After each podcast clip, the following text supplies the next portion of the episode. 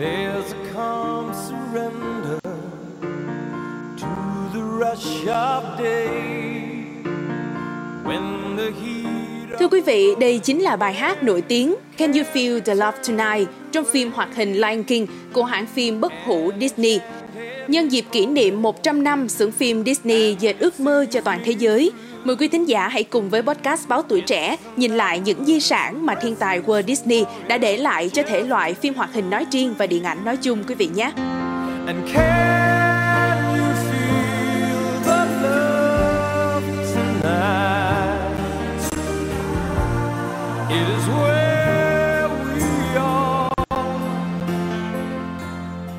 Thưa quý vị, hãng Disney vừa tròn 100 năm thành lập vào giữa tháng 10 vừa qua.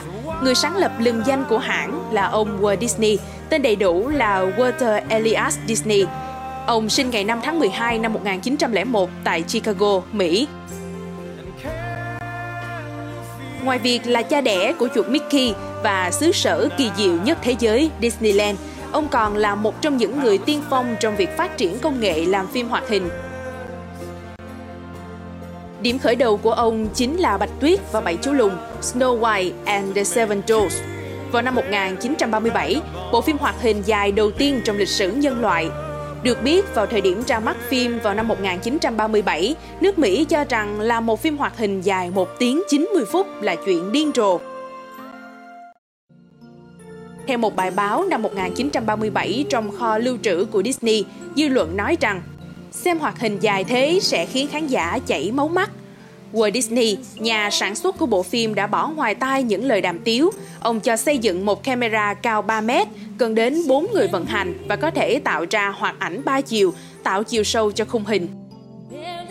Đồng thời, camera này có khả năng lia, zoom khiến cho bộ phim hoạt hình có chất điện ảnh hơn.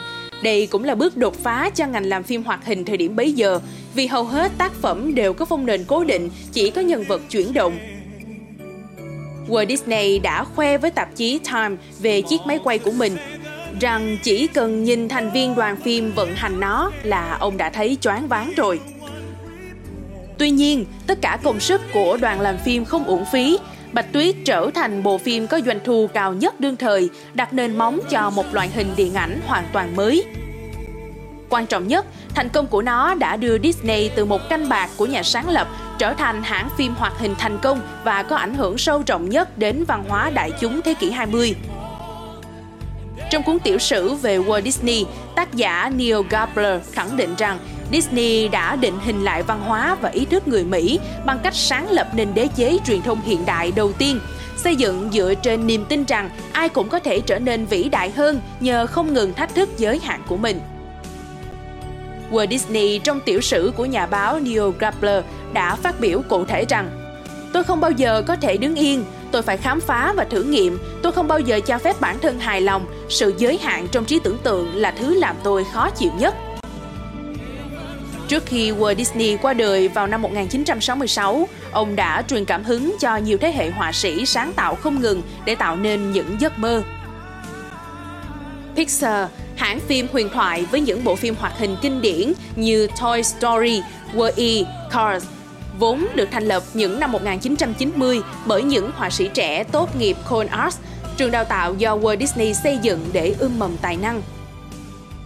Theo bước chân Disney, hãng phim non trẻ này bắt đầu thử nghiệm hoạt hình 3D làm bởi đồ họa máy tính. Họ thành công với Toy Story năm 1995, bộ phim hoạt hình hoàn toàn bằng máy tính đầu tiên, giúp tái định hình xu hướng làm phim hoạt hình. Gần 25 năm sau khi ông qua đời vào năm 1966, có thể nói chính Walt Disney đã gián tiếp cách mạng hóa ngành nghệ thuật. Tháng 11 này, Walt Disney Animation Studios sẽ gửi cho khán giả thế giới bức thư tình kỷ niệm hành trình 100 năm của công ty với Wish. Đây là bộ phim hoạt hình thứ 62 của hãng. Bằng cách sử dụng hài hòa phong cách vẽ màu nước và công nghệ đồ họa 3D, các nhà làm phim muốn tôn vinh dấu ấn của hai cột mốc cách mạng là Snow White và Toy Story. Đồng thời, họ tạo ra hiệu ứng phân lớp gần giống với chiếc máy quay Walt Disney đã sử dụng để làm nên Snow White 86 năm về trước. Xin cảm ơn quý thính giả đã lắng nghe số podcast ngày hôm nay. Đừng quên theo dõi để tiếp tục đồng hành với podcast Báo Tuổi Trẻ trong những số phát sóng lần sau. Xin chào tạm biệt và hẹn gặp lại.